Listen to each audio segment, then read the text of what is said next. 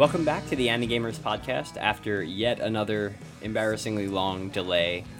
This time I have a panel recording, which means it was very easy for me to edit, and that's good because it means that you're actually getting an episode and I'm not taking forever to put it out. This is my panel writing about anime and manga recorded at Anime Destiny 2014 at UC Berkeley. If you went to Mike Toole's panel writing about anime for fun and profit, which was at Otakon last year, uh, I was on that, and this panel is pretty much me just doing Mike's panel, but with a new set of guests and a slightly different format, but pretty much the same topic. Uh, I want to thank Nick Robinson, who was one of the panelists, for recording the whole thing for me. Enjoy. All right, hey guys, welcome to writing about anime and manga. Um, this is going to be a pretty like freeform like uh, discussion between the three of us and with you guys. Uh, we'll like open it up for questions uh, about partway through the panel. Um, we're basically just going to talk about uh, our experiences. We all write professionally about anime, or have written professionally about anime, which is to say, we have gotten paid actual money uh, to write words well, about anime. Actual money. Yeah, You gotta have the You got air paid in like anime bucks, right? No, it was real money, but Like, had Goku on the dollars. right, yeah. No, no, we pay in Crunchyroll membership. That's right. yeah. I'm set for the next two weeks. Right, yeah, it's, two weeks at a time. Um, yeah, so we'll just be talking about our experiences with that and how you can get into it if you want to write about anime. It's, a, it's pretty fun, it's kind of interesting. Uh, so let's introduce ourselves. That, that didn't work. There we go. First off, my name is Evan Minto. Uh, I write for two places right now. I write for Otaku USA magazine, which is the only anime print magazine in North America. Um, all the other ones died because we killed, Killed them. and ate them. Uh, we, we absorbed them into ourselves. Uh, so I write reviews and features for Otaku USA, and I write for uh, for Anigamers.com, which is my uh, blog that I run with a team of some other people, and I'm the editor in chief there. I do a lot more editing than writing nowadays on Anigamers. And in the past, I've written uh, for About.com, done a little bit of freelance work for them. My Twitter account is at VAMPTVO. See, we're not really going in order. Who's next? Nate. My name is Nate Ming. Um, I wear many hats at Crunchyroll. I am the customer support lead, so if anything breaks, yell at me, and we'll do our best to fix it. Um, I am also the features and reviews editor for Crunchyroll News. I have just recently done my 100th game review with the site, and I have a weekly column called Fan Art Friday, which has been going for a little over three years. Um, I'm also editor in chief of the Crunchyroll newsletter, so anyone interested in getting started, please come and talk to me after the panel, and started. Um, I have really only written professionally for Crunchyroll, but I have done reviews and coverage on other forums like, you know, um, Joe Blow movie reviews. I did a lot of MMA coverage over at bullshido.com. Um, I did game reviews on Guy Online and Dynamite Glove, and now I'm here on Crunchyroll. And I'm not on Twitter at all, but you can check out my abandoned Twitter at Nate Ming. That's actually an account, right? You gave me that, but I didn't check the That is- link yeah. to see if it was a real Twitter account. It is a real Twitter. Okay. And our third panelist is Nick Robinson. Hi, so uh, I am an internet man who. We're all uh, internet men. I'm an internet man. Internet Uh, man. I am primarily uh, work with video outlets, doing like hosting videos about video games and anime. Um, I also have experience doing written work for a website called Anime Vice, uh, which was part of like the Whiskey Media Giant Bomb family of websites, and uh, freelancing for a website called Unwinnable, which is a general video games, comics, anime culture website. And those are the those are the only two places that I've tricked into paying me for this stuff. um, but those are the ones that I'm also proudest of, so that's why they're there. And I have a Twitter account also. All right. So uh, I think probably the most basic place to start in talking about this is our like dark origin stories. So uh, how did you guys like get started writing about anime? Um, I don't know which one of you wants to start. You can just go left to right. Okay, Sure. go ahead. Okay. Um, my anime secret origin story. My parents were in the military, and I lived in Okinawa. From I actually uh, thought that was a joke origin story for a second, but it's real.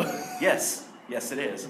Um, from like '93 to '96 or '97, and that's where I first like started seeing anime as anime. Now I was already writing about a lot of stuff. I was doing like you know doing weekly um, write-ups of like Star Trek episodes in our school newspaper, and then I started writing about you know like Dragon Ball Z, which was airing in Japan at the time. And from there, I just kept writing about anime, kept writing, and finally an outlet gave me a chance. In this case, Crunchyroll, and we're here now. How did you like? How did you specifically like get to Crunchyroll? Um, so Keith Kawamura, some of you might have seen him running around at conventions and stuff.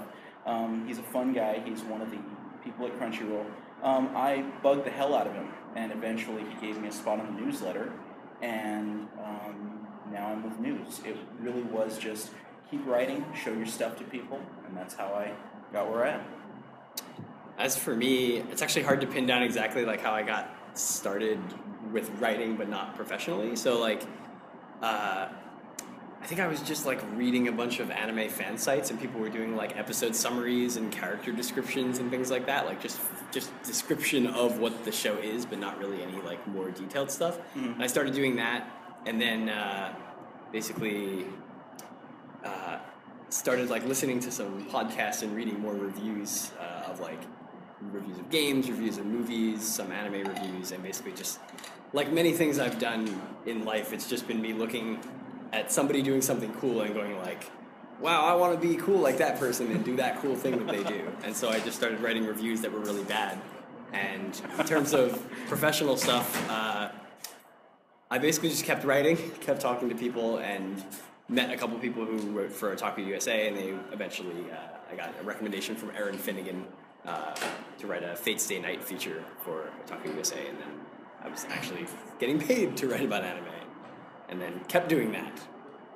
So uh, my history is I came out here to, to the Bay Area uh, while I was in college and had an internship at Giant Bomb slash Whiskey Media, which is like a video game culture website. And while I was there, my duties involved like uploading game trailers and anime trailers to the anime site, comic book trailers to the comic book site. Uh, which, comic book trailers are also a thing, which was news to me at the time.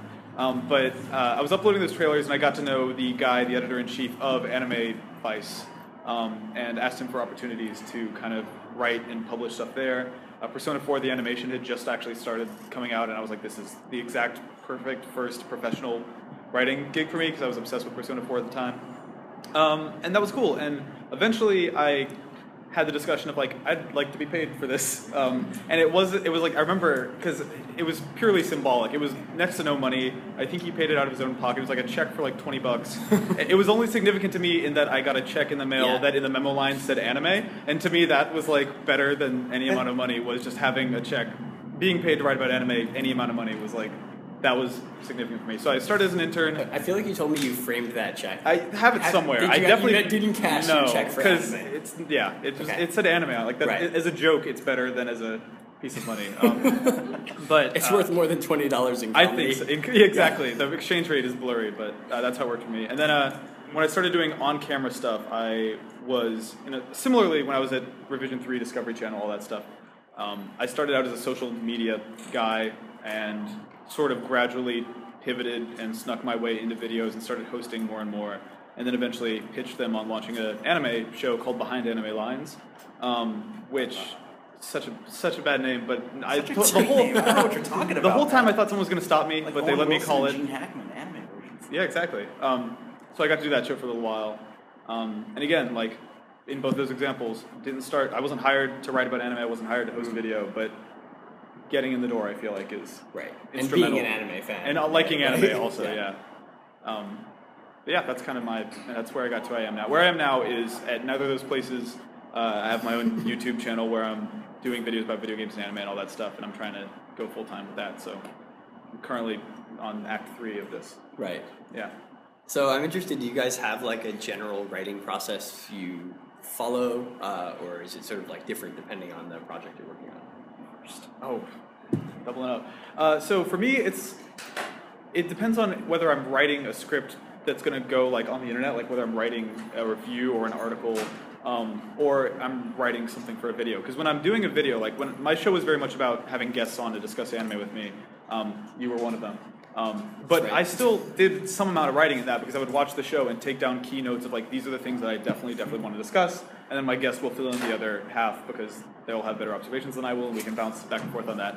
Um, and there's something really um, great about video, which is that you can't obsess over your writing style and your writing format. Like Yeah. when you write an article that's published on a website, and when you have editors to go through and stuff, it's really easy you could work for six months on a piece and only publish one piece every six months because it's easy to obsess over it and like freak out over every little word. Yeah. Um, and when it's video, it's like, well, I, we shot it already. All my mistakes are permanent, and I have to live with them. But at least it's done, and I can focus on the next thing. Yeah, Um, when you can edit it to cut out pieces, but it's Yeah, already there. You exactly. Add new stuff. which is really helpful when you're like a perfectionist about that type of thing. So my process is uh, focus on video because it's the only medium where I can't drive myself crazy, uh, obsessing over every single word. My pra- my uh, process is obsessing over every single word. Okay. Because I don't write for video. Uh, I do podcast, but pod- my podcasting is free form. It's like this, right? Just discussing with people. Um, when I write, and I usually do reviews, it's like pretty much. Uh, I'll take notes on whatever like the subject is that I'm writing about, and then I'll go in and basically uh, free associate about it. So just kind of go through and just like write whatever comes to mind, and what what'll come out of that is like some cool sentences, like some great way of phrasing something I was thinking about it, or I'll like kind of follow some train of thought and end up kind of explaining my opinion about something. Because sometimes I'll watch something and be like, "This is bad," but I can't tell why it's bad, and so I work it out in writing and just kind of like think through it. Um, and then I go back in and like figure out what the right order of those ideas is, and then cut out all the bad parts. And like sometimes, you know, take a paragraph where I had like a good idea, but I wrote it wrong, and I'll just like I don't usually delete it, but I'll like move it to the bottom of the file so I don't see it anymore, and then rewrite that same idea differently.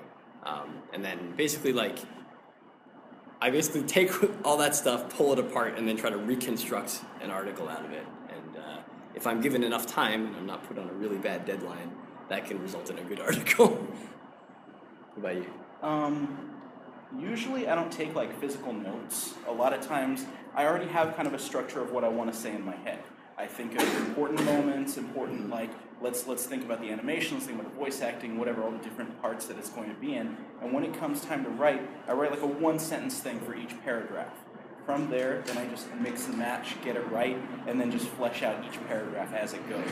So I've kind of got it down to a process now. I do the same Right. thing for game reviews. So Yeah, I think initially I used to take like really detailed Yeah, I have notes like of things. notebooks full Yeah. of like individual little, you know, Yeah. the minutia of all Like this a crap. and quote now or it's like- something. yeah, no, but now it's just like I remember this. If I need to, I'll go back, I'll look it up online, and then I'll get the details that I need.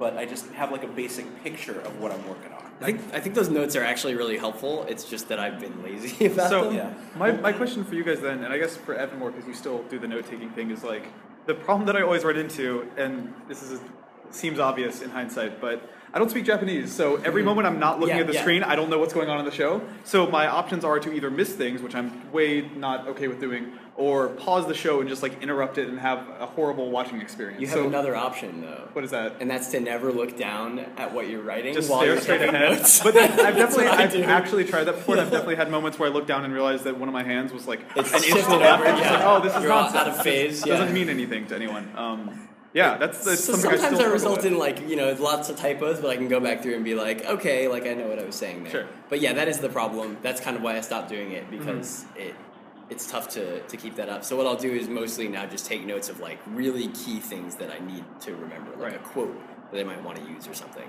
Um, but I do know I I have notes from like when I did research for a Satoshi Kon panel where I took notes obsessively about every single thing I watched for research, and those have been really helpful to go back through those notes and like search out Well, it also something I was depends on the type for. of thing you're writing about. If you're doing a review, I believe that speed is very important. Yeah. You know, because you got to hit that deadline. You got to get that review out when it's timely.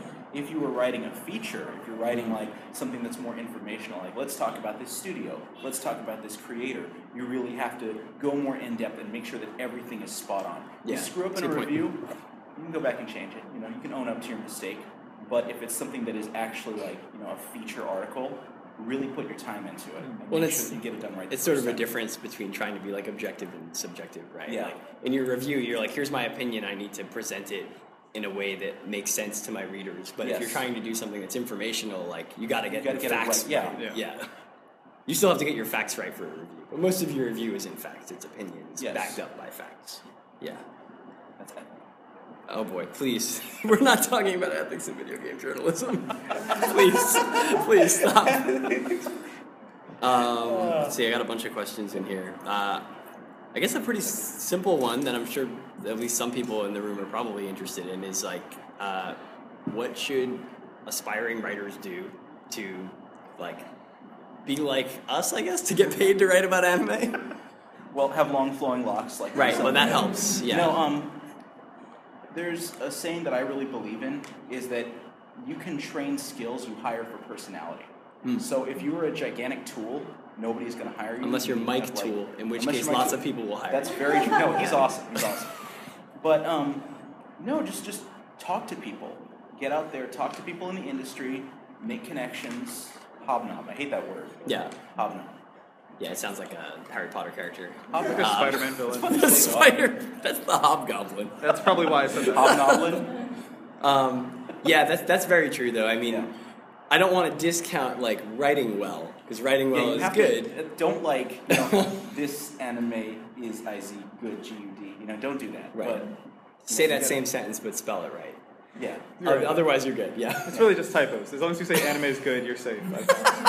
And, and as an editor, please, please, please, oh my God, study study your editor's formatting guide. Oh yeah, yeah. Yes, if your editor has a formatting guide, follow that because you- you're going to make his life a whole lot easier. If you can remember to italicize titles Yeah. and you know Pokemon, you got to put the little accent mark. That's actually very important. It no is. lie. Yeah, I do it every time. Yeah. Uh, Dude, find and replace. That's like the greatest tool in modern Uh, So that's Mike Toole.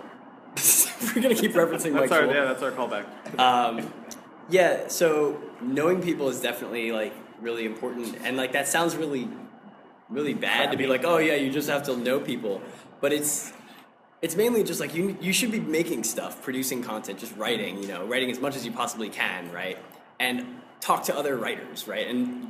It, knowing people doesn't just mean like trying to suck up to people who are successful. Yeah. It just means knowing other people who write, and sometimes those people are on the same level as you. sure they actually like- read your stuff. yeah, you know? sometimes those people are like maybe you're more successful. Maybe you have a blog that's like got more readers than some other person who you know has some brand new blog. But just knowing enough people means that you know you have more opportunities to collaborate with people. Mm-hmm. Or sometimes that person, like what happened with me with Otaku USA, sometimes their editor needs another contributor, and they go through their list and they're like, well. I know Evan. He can write. I've read his stuff, right? And like that's how it works, basically. Yeah, and I think ideally that's something that happens organically, right? Like you're not Yeah. you're not being just like a shrewd like trying to like meet Yeah. everyone. Like that's not. I don't think that's the way the world works, and I'd like to think that you wouldn't be successful doing that. I think the the closer the reality seems to be for me, and I think for us is like you just make friends who do the same things as you and Yeah. be like a reasonable friendly person and um, that helps that goes a long way uh, there's i think there's not really a shortage of people who want to write about anime or who can or who even are i Yeah. think uh, the difference is being like good at it and um, meeting other people who have done it professionally and just like and who proximity. want to work with you. yeah Yeah. Yeah. I- and I that's think- something you can't fake really is like being personable and Yeah, for me, knowing like Erin was actually just it was just that I liked her work and was like, I want to meet this person, and like that that turned into a friendship that turned into Right. a job. But I didn't meet her so that she could get me a job at Otaku USA. That was it's not that this isn't happened. like house of cards it doesn't you can't be evil i don't think yeah. Uh, another thing that's worth mentioning is like writing for free. Have you guys written for free? Yeah. Do you mean gotta Eternal have pro bono- Summer, You or- got to do some pro bono work. Yeah, yeah. Shut up. yes, I've written for free with Toby Swim Club. Um, yeah, I mean, I'm sure you've written at most people who have Yeah. written like done any sort of enthusiast media stuff have written for free, right? You Yeah. have, yeah, Mhm. I have. And the tip that I should always give to people is like writing for free is is okay as long as you're not the only person not making money on it. Like if somebody else is making money off of your work that you do for free, that's the time to start questioning Mhm. whether you should be writing for free. But if you're working with a bunch of volunteers and all of you are doing it for the love of it and for exposure and to get more practice, uh, I think that's that's still okay to be writing for free. Right. Like, ask yourself what you're getting out of it. If, Yeah. if it's not monetary compensation, are you getting experience? Uh, Exposure. Exposure is like the, the what they say to you when they don't want to pay you. so Yeah, that's you exactly. um, but make sure that you're getting something substantive out of it, like an experience, uh, a relationship with an editor, uh, a potential job down the line. Um, but if you're doing it for free, make sure you're doing it for free for a reason. Like Make you sure wanna, you're not being yeah. exploited. Totally. doing it for Or Like- even just yeah. because you like it. Because like I have a lot of writers on the newsletter, a couple of them are actually like they have real jobs. Like one of them is EMT, one of them is an MD. You know, they actually have really good paying jobs. They just want to write about anime, but they also know people in Crunchyroll who are able to get them a chance to write about the stuff that they love. So, you know, eventually, I mean, I, I keep going to some of these people. It's like, hey, I need someone to cover this. This is a paying gig. Can you do it? And they're like, no, no, I'm cool doing pro bono. And I'm like, okay, let me find somebody else then. But yeah, if, if you like doing it, you know, that shows in your work. And that's really, really important. And I guess it's worth, uh, since we're talking about money, people might be curious how much money do you make writing professionally about anime? So you actually have done it. I did get that twenty dollar check that one time. That's right. So you've gotten that, but I mean, you've you've done it. Uh, I guess as your primary. Yeah. So the the thing, the difference with um, Anime Vice and Unwinnable, when I wrote for them, was that it was freelance gig, right? Mhm. So I was paid per article, um, and it was pretty straightforward. And I was doing that while I was in college, so I Mhm. was like, I, "There's a food court. I don't really. I'm not like paying rent or anything, so I'm okay." Um, but then um, the difference with the Discovery Channel job and Behind Anime Lines and Rev 3 Games and all that was that it was a salaried job. So really, I was getting paid the same amount whether I was running their Twitter account or, and I never really thought about it until you invited me to be on this panel. That technically that did count as being paid to write about anime. Um, Yeah. But I guess I sort of did, um, and it was just like that. It was weird. That wasn't what I was hired for, so I don't think I can say like, oh, this is the salary that they pay anime Oh, yeah, video yeah. hosts because that's not a real. That's not a. You're not a job, dedicated like- anime writer. yeah. yeah. um, but yeah, it's it's so it's so tricky. Freelancing, I'm, and I can I can't speak super experientially on it because I've never had to do it for a living. It seems really scary.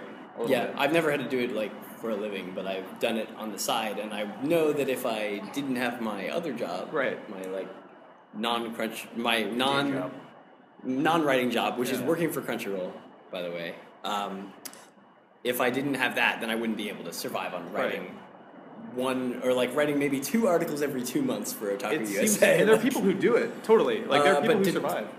Not in anime. That's the thing. There's I was gonna say there's very few people who can like They also make a living. Joseph it. Luster, who writes for Mhm. Otaku USA, he writes for Crunchyroll News. He writes for I don't know how many outlets a month. He has done. He works for History Magazine. He works for I didn't know that. Nintendo Wow, yeah. Force. He works for.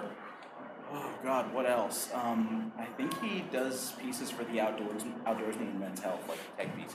I think So I know does- only like two people who can actually Yeah, he does. do it. He is. It pisses me off because he has never actually worked like a real person job. You know, it's like, dude, I worked at a Panda Express in high school. He never did that. You know, he has only worked as a writer his entire Oh, wow. life. That's And rare. that is- yeah. So. and he's good. yeah, So, well, he's yeah. excellent. So you know.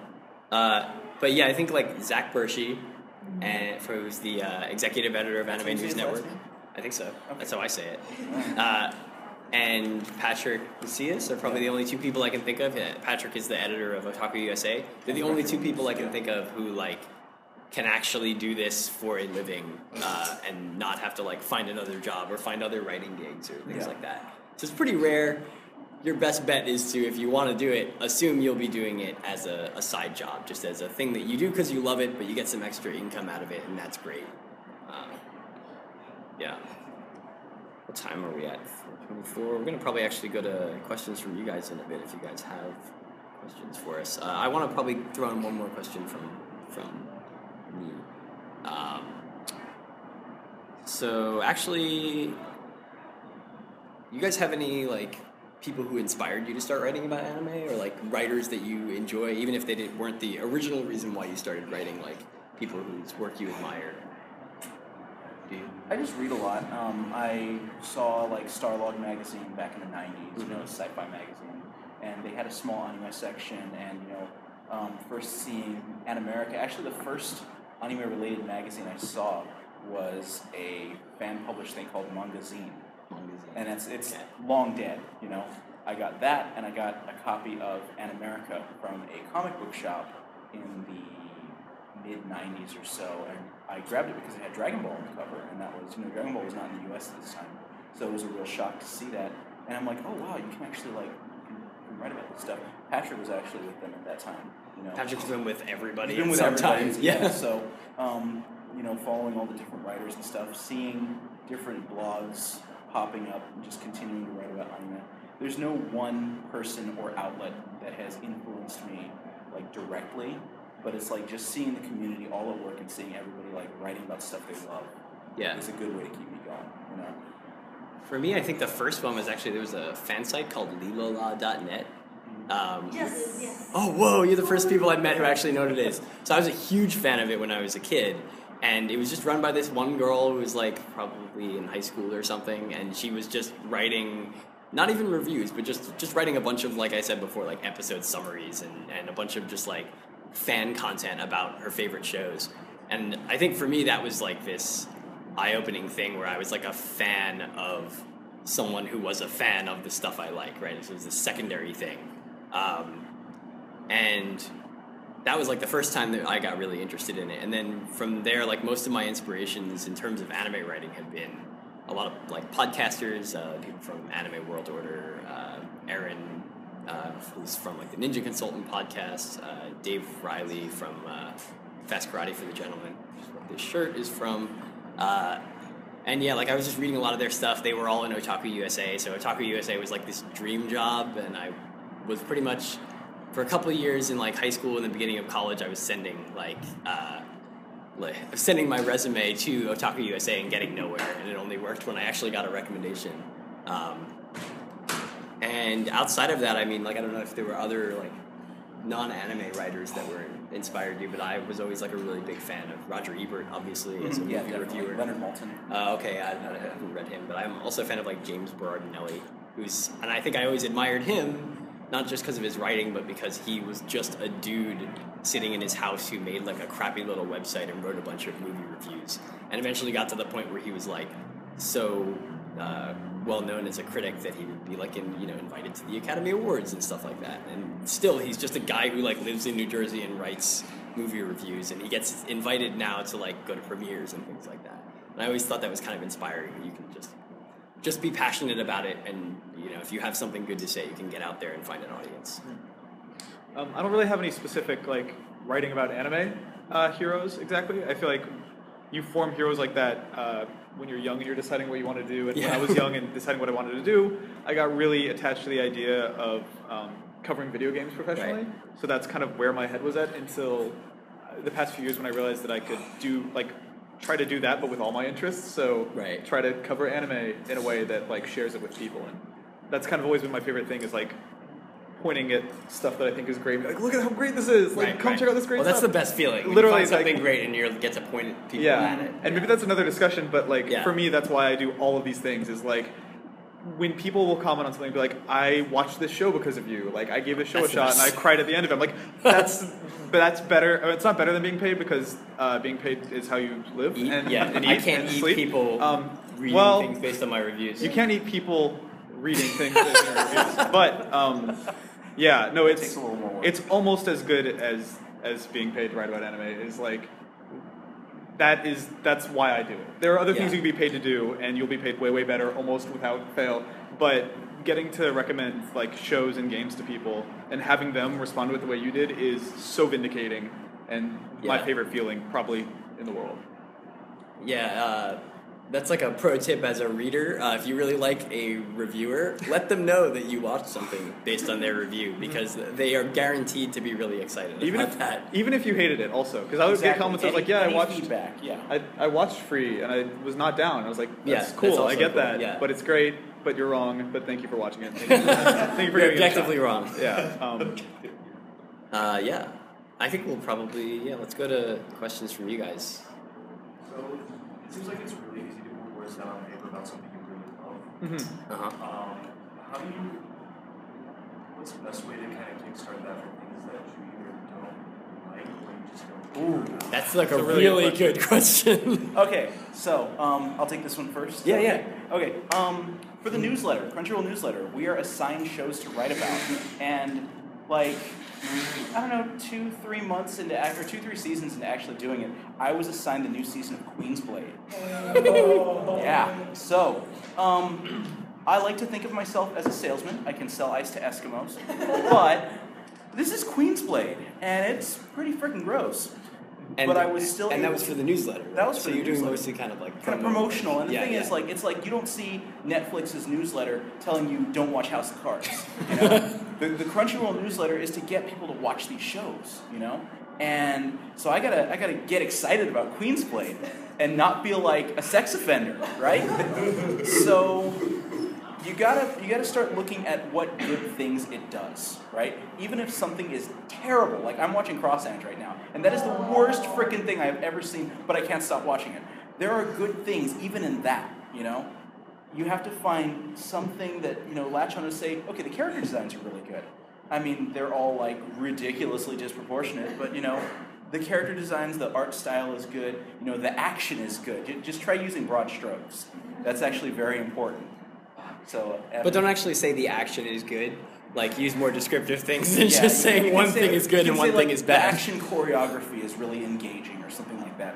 Just learn to develop a BS and BS. I don't know. Develop a vocabulary, but Yes. uh, yeah, it's, it's a really interesting question because I think like that's that's relevant when you're trying when you're writing like promotional stuff. Yeah. When you're writing a review, you don't necessarily want to find something good just for the sake of finding something good. You want to give your honest opinion of what you thought of it. So he didn't like that.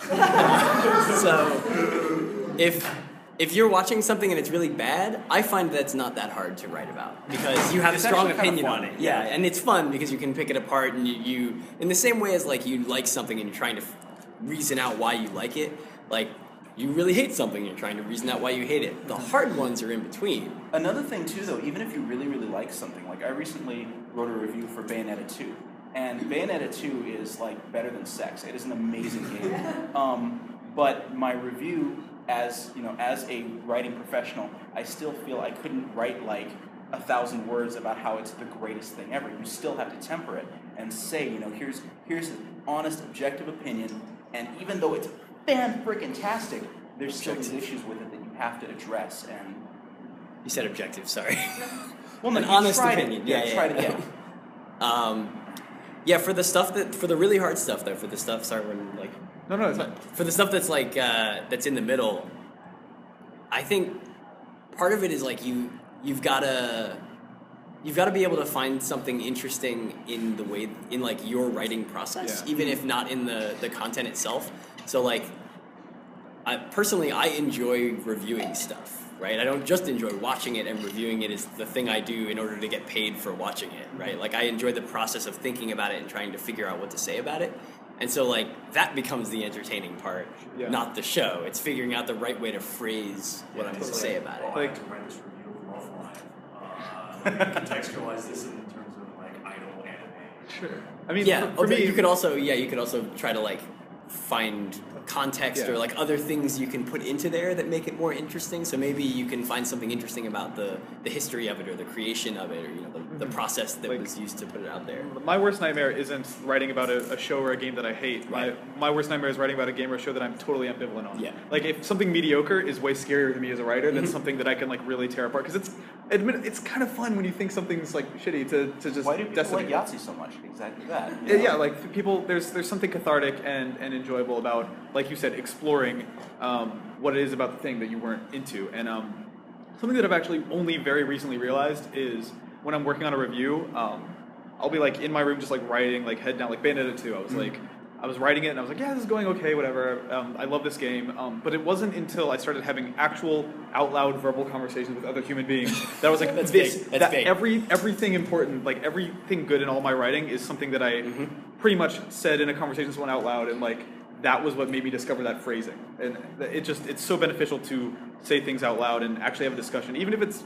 I feel like a lot of my discussions are accidentally super one-sided of me just like saying, Yep. "Bayonetta 2 is Oh, great." and wow. Here's like me talking about it for five minutes, and you're like barely even here, but it's okay. I just need someone to throw these words at. Um, but that actually, the process of forming it verbally makes you phrase things differently than just staring at like a blank word document. Is that, That's- is that something that applies more when you're making a video?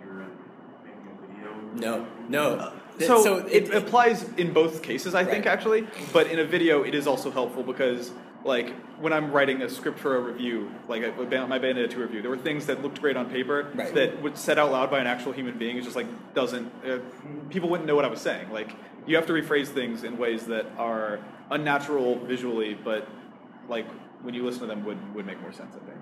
I, I think it's great that you brought that up though, because that like the way you describe that is exactly the way I review stuff. So I'll be struggling with some idea, and yeah, especially if it's like something I'm That's ambivalent all our on. lunch conversations. Right. Yeah. Well, and, and, and even down to the fact that you said it feels one sided. Like, I'll come into work and I'll be like, so I was watching this anime to somebody who doesn't care. And I'll just be like, and I felt these things about it. And I'll work it out while I talk to them. And then I'll come home and be like, okay, that's what I thought of it. Like, I didn't really realize till I had to express it to a person sitting in front of me. Right. There have definitely been moments where I've had conversations with friends of mine where I was immediately like, I need to go open up like Yeah. Google Docs and put this down because like this is I'm phrasing it better now than I did when I was Right. alone. And Yeah, it, and it, I think it depends on the person, right? Like some people probably work that out better alone than Right. talking to people, but at least for the two of us, it works really well. And that's even for writing, not just for video, because I haven't written for video. Would you have something on that? or no? Not really. Other questions? Yeah. This is really more for Nate and more to Janet. But how are you so good at puns? Oh, Um, it's. So I think we all I have I have two religions. One of them is shonen manga, and the other is 80s action movies. So that is why I am so good at puns. It's uh, you know, it's, it just takes practice. I, I want to give a tip here that says, in order to be a, a professional anime writer, you, You have be must be puns. really good at puns. It's not really true. Actually, what's but I would like to see Just see that idea. I'd like to yeah. seed it Okay, right here. so that all the future anime writers are all really good at puns. What you need to do, I, I spend a lot of time now. Now, my, my turn your brain off game right now is Call of Duty, and because I, I play way too many video games. Actually, no, I'm doing a lot in Far Cry right now too.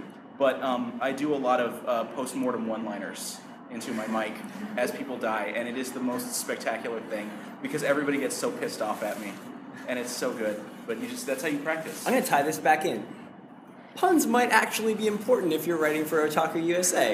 Yes. Uh, Oh, because you should hear uh, Patrick. In, in our titles, we tend to try to do like pun titles Clever, like, for yeah. our features and stuff. it's a very magazine-y thing More to do. Yeah, yeah. to the ounce, Queen's Blade. What? More bounce to the ounce. Yeah. Blade. So for my very first Otaku USA feature, it was about Fate/stay night, and I, what did I give to to Patrick? Uh, I I remember which one we went with, but I don't remember which two I gave. Uh, no, it was it was Duel of the Fates, Ooh, which is the name one. of like the Star Very Wars Episode one, One. Like uh, The- yeah, the the, fighting songs, music, right, yeah. right, right. I think an important takeaway from both of those is that it doesn't have to be like a pun that makes sense. It's like, it could be a single entendre. Like, Yeah, like single Star Wars had nothing to do with what you were writing about, Yeah. but that didn't stop you from making a pun. With. No, but that's Nothing ever stops me because, from like, making a pun. Yeah. No, it's perfect. Yeah, and I, I mean, it, it can actually be helpful if you're trying to do titles. So puns are cool. Uh, that's my opinion. Um, somebody had a question back there yet? Uh, from a main concern, how would you handle um, source material bias? Because you say you manga. Could you speak up? Sorry. Um, so how do you guys handle um, source material bias, at all? So like when you read a manga, you form an interpretation of it, and then you watch the anime and you know, like read up to a certain Mm. Yeah, that's good. Yes. Good Good question. Or conversely, how do you handle not having source material bias, where you write something and you have no idea of like what the manga is like, and you're only focusing on like, the anime, but then you get comments saying like, oh, there's Right. Yeah. Any comments on that? Good question. Like, uh, I'm, I'm currently watching Parasyte right now, and I have very, very little context for the original manga. Like, I've looked at the first volume just to have the bare bones, like, did, how's the art style line up, like that, that thing. But um, as someone who's really enjoying that show, I don't know what the experience would be like for somebody who read the original in the 90s. And um, I, yeah, it's, it's tricky. I think me and Evan, I, I don't want to speak for you, but I feel like we would probably land in a similar place in terms of like, um, it, it depends on how obsessed you are with objectivity in your reviews, and Yeah. and like for me, my opinion is the opinion of a guy who has seen the shows I've seen and who has not read and not seen the stuff I haven't read and seen, Yeah. and like I, I all I can give you is my opinion, and for me to go out of my way to try to uh, like cobble together an inauthentic opinion from someone who is super familiar with the source material wouldn't be real, so I can't do that. So I'm just like I, Yeah. I'm, I've never really done the thing where I'm like I'm going to talk about this as though I were someone else because that's hard. Yeah, I think it's mostly because it's hard, really. When you're when you're talking about reviews though that's very true like that's where i fall too is always lay your biases out because everybody's got biases i don't believe that any reviewer is objective and if they claim to be then they're full of shit. Yeah. Uh, well, there is objectivereviews.com, which is great. right, right, which is just describing the physical reality of the thing that it's reviewing. It's like a satirical. yeah. Uh, Didn't the magazine have like a hundred percent objective review of some Final Fantasy game? And it's like, this is a game. It That was has Right, That was uh, Destructoid. Yeah. Destructoid. yeah, exactly. It's a game. It is on a disc, right? Like that's all you can say about it without being subjective. Uh, yeah, so like lay your biases out as a writer, right? Like make it a part of what you're saying and be like, hey, I haven't read the manga because this is like a thing where you have to think about your audience, right? Like you're trying to serve your audience. You're trying to give them an opinion that's helpful to them in some way. You're not just like shooting your opinions out into the void and are like, I just need to have these exist somewhere, right? You you actually are trying to serve an audience. So what you should do is just say, hey, this is who I am. This is what I've seen, and there's probably a bunch of people out there who haven't read the manga, right? And they don't want necessarily an opinion from somebody who has read the manga. They want to know how they will like it having no context, so they should read Nick's review. I have read at least part of the manga, so I have different context, right? And if I bring that in and lay that out and say, I'm coming at it from this perspective, then people who have read the manga know what they're looking for. And you can still try to be like you can try to hedge your bets and try to be sympathetic to both. So maybe you figure out your opinion of it and then try to read the manga and try to like work your way backwards and figure it out, right? But that's only like you can only speculate what somebody would experience there. And you can try to include that in your review. I've done that before. I'm like, I imagine this will, you know, appeal differently to people who have this different experience. But you're still always speaking from yourself. You shouldn't try to like place yourself into someone else's shoes to try to review something. Pretty much what you guys were saying. Um, this is less an issue with writing about anime and manga for me as it is about writing about games. Because like I have a real love-hate relationship with JRPGs. Uh, you all can like crucify me after the panel, but um, there are things that I really, really hate in JRPGs. And yet, because of Crunchyroll's audience, I do have to write about JRPGs a lot and give a lot of thought to it.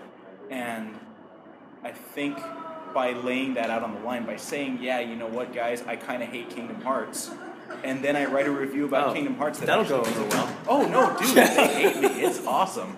But um, yeah, if I say right at the beginning, yeah, I kind of hate Kingdom Hearts, but I enjoyed this, then it does show at least it shows what you have to say, and I think that's super important. Yeah, absolutely. Does that answer your question? Okay. Any other questions, guys? Do you have one? Yes. Yeah.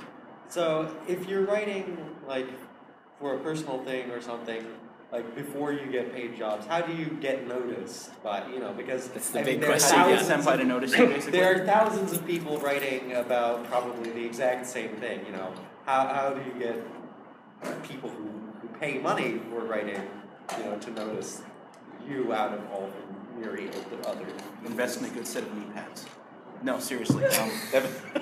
Um, it's so this is always the tough one because I I managed to do that, and yet my blog I feel like not a lot of people actually read it. So I kind of got there by knowing other writers, like I mentioned Yeah. before, um, and you can get there just by being like really popular. I'm not really sure how to be popular on the internet. Uh, if somebody in the audience has any tips, please let me know. cat pictures. Uh, what? Cat pictures. cat pictures would probably work pretty well. Um, I mean, part of it, I'd like to be an idealist and say, like, just hone your craft, write really good stuff, right? That's like, listen to lose yourself a lot while you're writing. yeah, I mean, if you, like, it, it won't get you all the way just writing good stuff, right? You can write good stuff and be sitting on a desert island and nobody will find you. And you But- can be sitting on the internet equivalent of a desert island Right. also. But the reverse uh, isn't true. You can't be hired and not have an awesome portfolio full of really great work. Because the, the bar is now extremely high, right? Everyone has written a ton of stuff about this. And like you, you need to have I I think it's really important to do what you're doing. Like you're already halfway there. Right. Having a big portfolio of good work is now the minimum to get to get into this stuff, I feel like. In most Yeah. cases. And and again, like community is a big part of it, right? Like if you're writing for an anime blog, I don't do this enough, but this is, I think, good advice. Uh, if, if you have your anime blog, find other anime blogs and comment on them. But again, don't do it just to do it. Like, Right. have your goal be find other anime blogs and make sure the ones that you find and you comment on and you engage with are ones that you actually like and are not Yeah. just people you're trying to network with for the sake of networking. And if you don't like any of them, I guess you could be like Colony Drop, and that worked for them, where they made a blog that was basically like all anime blogs are bad except for this one, so read this one, and it worked out because they got popular. That actually, I, I had kind of a question for you guys about this stuff, which is that I feel like as I've entered into this industry, uh, there's a spectrum, right, of the, the anime fan who like loves everything and wants to be super positive and praise everything and their stuff, and then there's the like hyper cynical and Colony a, and a blogger like Yeah. Tumblr core, like super angry, like everything that is popular is automatically crappy, and I don't really like that vibe either. And so, how do you split the difference between like being the cynical, jaded anime guy who hates all shows purely for being popular, or being the person who is like watching? Because I've I've seen people who do it. I think wrong in both ways. Yeah. I've seen people Yeah. who are really uh, prolific and have huge platforms say like, "Sword Art Online is the greatest anime of the past Oh, five you years." Just na- like, you practically just named names right I'm, there. I'm just saying, I've seen that happen, and it's like We know who that I, is. I love that you're. Pa- it's cool that people are passionate about things, but I feel like when you make big, like declarative statements Yeah. like that, you need to make sure that you've seen enough stuff to back it up. Quote: Sword Art Online is the smartest anime I've seen in years. End Yeah, quote. like Yeah. I like. I'm a big Sword Art Online apologist. I don't think that it's the smartest anime in years necessarily. So it's fun. How do you guys like? Yeah, it is fun. Like, how do you draw that line though? Like, how do you make sure you don't get too cynical, but also don't get too flowery and, and Do you want to take it? I can also. like what you like. Be honest about Yeah. it. Don't like. Don't try to sugarcoat it. Don't try like what you like, hate what you hate. Be honest about it, and people will resonate with that.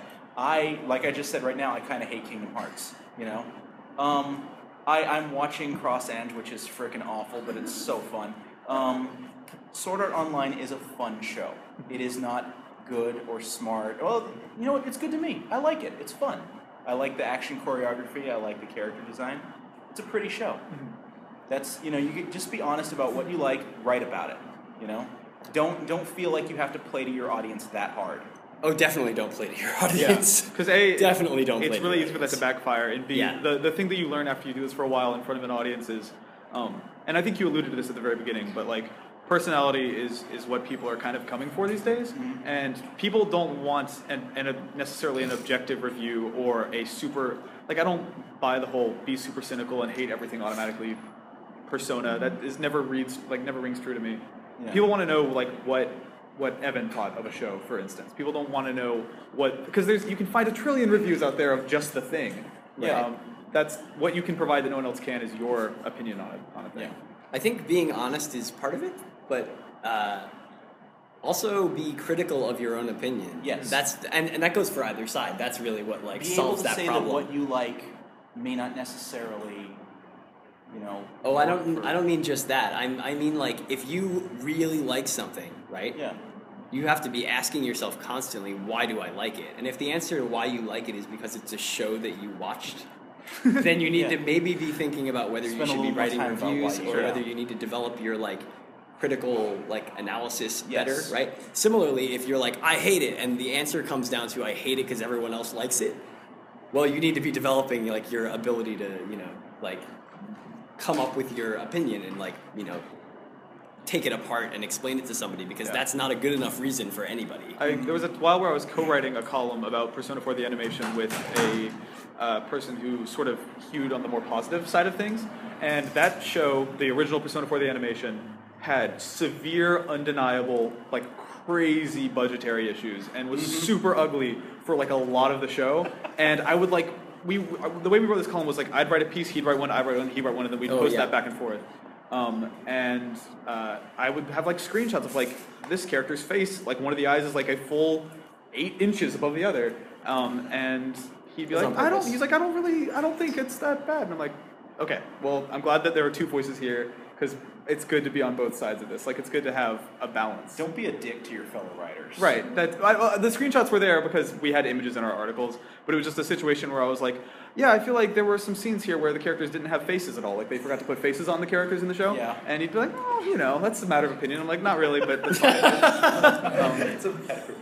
Uh, yeah, I, I actually had a guy like apply to write at Ani-Gamers once who uh, his writing samples were like technically good, right? They they described things well and they had good like phrasing. They you know the ideas flowed well, and I was like okay. Except like when I read through the whole review, it was completely sort of uncritical, and that was uh, like enough for me to say no to this guy. It was a Uh, piece.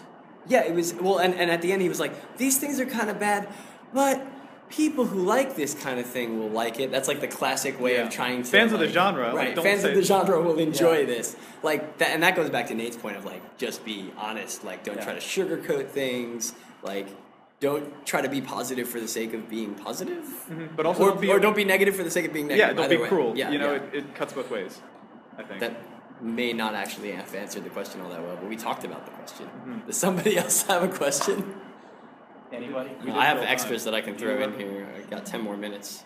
Um, I one thing that we talked about before this panel was relationships with editors. Oh yeah, and we- that's something that I'd like to hear because I've only had a few editors who I've had to work under, and it's been fun. But like, I definitely wrote for a guy for a while who insisted that video games was all one word, and that Oof. broke my heart into. Uh. It broke your heart into, but it did not break video. no, it did not break the compound words. word into. um, but yeah, like how do you how do you deal with working with an editor, especially like if you disagree with an editor? Yeah, I, I feel like the answer is probably live with it, but we, Um, we work with the same editor. Yeah, our So- editor Patrick is very like hands off. Um, Yeah. You have to learn to be your own editor, which was super handy. It's helpful for me because like I'm a total grammar Nazi, so I can police myself very well. But um, no, um, now that I am an editor, I'm kind of starting to be that guy where you know we're going to follow this template and we're going to get it right. But there are certain things that you know.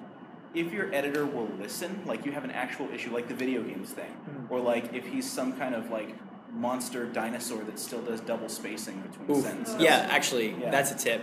Don't do double spaces after periods. Yeah. So if your editor like- will hate you. Yeah, you have to be able to. This goes back to the personality thing too.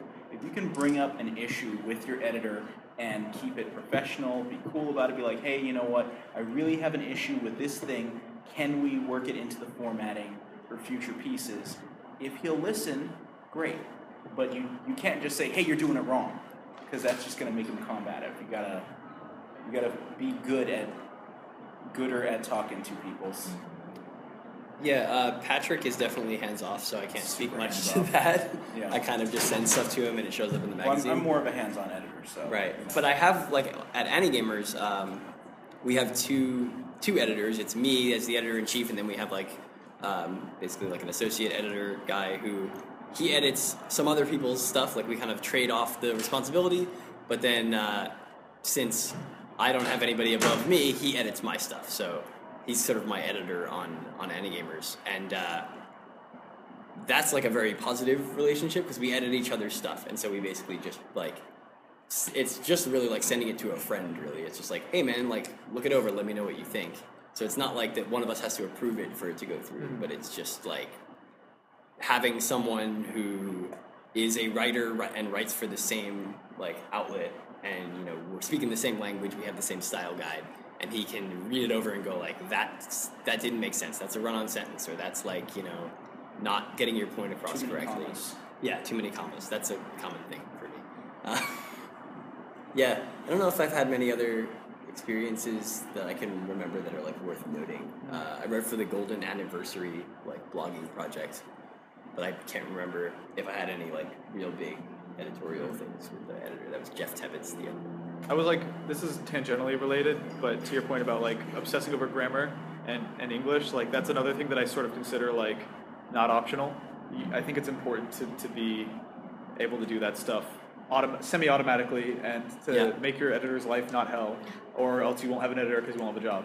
Um, I was That's, pretty to- much our test on Ani-Gamers. A lot of times is just like we'll take somebody's writing sample and be like, okay, let's edit this as if it were published on the site. Right. And if we're like, this was such a headache, we're like, This was "No, this thanks." took longer than writing it probably. Yeah, yeah. I, I was actually talking to uh this is just an anecdote, but like uh, a friend of mine, uh, his name is uh, Dan Ryckert. He's like he's written reviews for Game Informer and now Giant Bomb for years, and he was telling me that when he was in college doing it, he uh, was using like a pirated version of Microsoft Word that didn't have a spell checker in it, so he had to train himself like Nice. to use a word processor with no spell checker for years, and now it doesn't like he doesn't need one anymore practically. Mm-hmm. Like it's and that's kind of a cool like i don't i wouldn't say do that don't do that but it's it's think in that mindset like don't rely on too many crutches whether they're digital or or editors like Definitely use Learn to uh, write. use autocorrect though when you're writing about anime, and just let it automatically correct all the Yeah. Japanese words. Oh, yeah, that's a Good idea. Your editor will love It's, that. it's important to write every anime review you do in a text message on your iPhone with like with autocorrect on, and then just publish that. And see if anyone can figure out what you're talking about. One thing that I found really, really important was um, academic writing does not prepare you for. oh my god, yes, journalism yes. writing. Because okay, if you're writing a paper, right, you learn to bullshit your way through the whole thing and increase your word count. You Mm. know, you don't use contractions. You, the, the Oh, language is not nat- contractions. Yes, please. Oh my God, use, use contractions. Use natural language. Use Yep. natural speech, slang, whatever. Make it feel like you're talking. This is enthusiast press. It's fun. You know.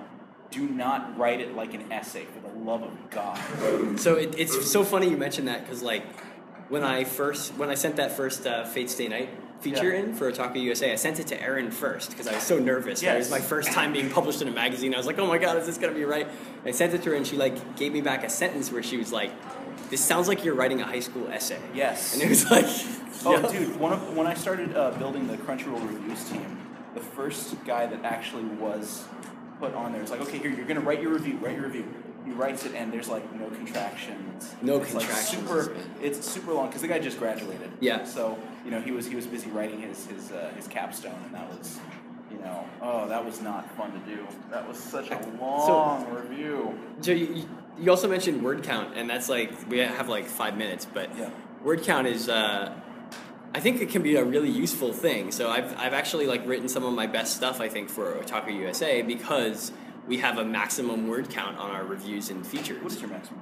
Uh, it is seven fifty for reviews and uh, well, it's twelve hundred to thirteen hundred. So features. minimum and maximum for features. Yeah. Okay. Um, but if you're writing like a high school essay, you're like, I gotta get up to the right number of words or I won't get an A, right? Mm-hmm. But like, the best thing for me has been writing more than my word count, my And maximum, trimming. and then Yeah. trimming. And Just you figure out to like, you figure out how to say just the stuff that you need to say, and you cut everything else out. Yeah. And you'll be amazed how much you can like cut down something by like 70% and you'll be like wow this sounds so much smarter because i wasn't sitting here saying all these other words around it to I try to get to it It's really tempting uh, if you're the type of person who wants to write about stuff to become really precious about your own words. Um, Oh, yeah, I, yeah. I like the, the the thing that nobody wants to say, but I think is true is that as writers, we we like low key think that everything that we think is important and want to share with everyone. Um, but it's it, and it's so tempting to just like write infinitely, but. Um, the, the reality is that's not good for you or for your audience or for anyone. And the, the term that I've heard is "kill your little darlings," right? Sure, yeah. So you've got these things that you're like, "That's the best sentence." Oh, it's so cool. It's gonna be in like a Yeah. pull quote somewhere, and you have to just be like, "It's not working." You don't have to delete it, Yeah. but maybe make a scrap file. That's what I do. And like, take it out, put it over there. It's not gone. You Right. can get it back if you want, but write something else. That Not works nothing you write will be the last thing you ever write, except for except for the last thing you ever write. But except for that, nothing will be the last thing you ever write. If you have an idea, don't Kill feel like you've got to like force it into every Yeah. article. Okay, I think the masquerade is about to start in two minutes. Here's the biggest tip that we can give you. You know, you're writing about anime for your blog, and you're like, how do I get noticed? Here's the best way. Run a panel about writing about anime, and then at the end, tell everybody what website they can find you on. Oh man, uh, the only website I'm on that uh, matters is like uh, YouTube.com/slash Babylonian because that's going to be my income possibly. YouTube.com, I've heard that's a Yeah, it's a good website. If you're fans of Vimeo, we'll be really pleased. and I have a Twitter account, same URL, uh, just Babylonian. Right? So if you can spell that ten-letter word, you can find me, and that's my criteria. Um, That's him, Babylonian. Yeah. Me, I'm at Otaku USA Magazine. That's otakuusamagazine.com. Uh, my blog is ani-gamers.com. It's a blog and podcast, anime, manga, and video games. And uh, yeah, at Vampfo on Twitter. Nate. Um, I'm on Crunchyroll. Go to Crunchyroll. Uh, check out Fan Art Friday every week. Um, go to uh, the Crunchyroll newsletter. Uh, actually, I'm going to be sticking around for another like 10, 15 minutes. So if anyone is interested in the newsletter, please let me know and we can work something out. Yeah, or if you want to write for Ani-Gamers, let me know. All right. Eh.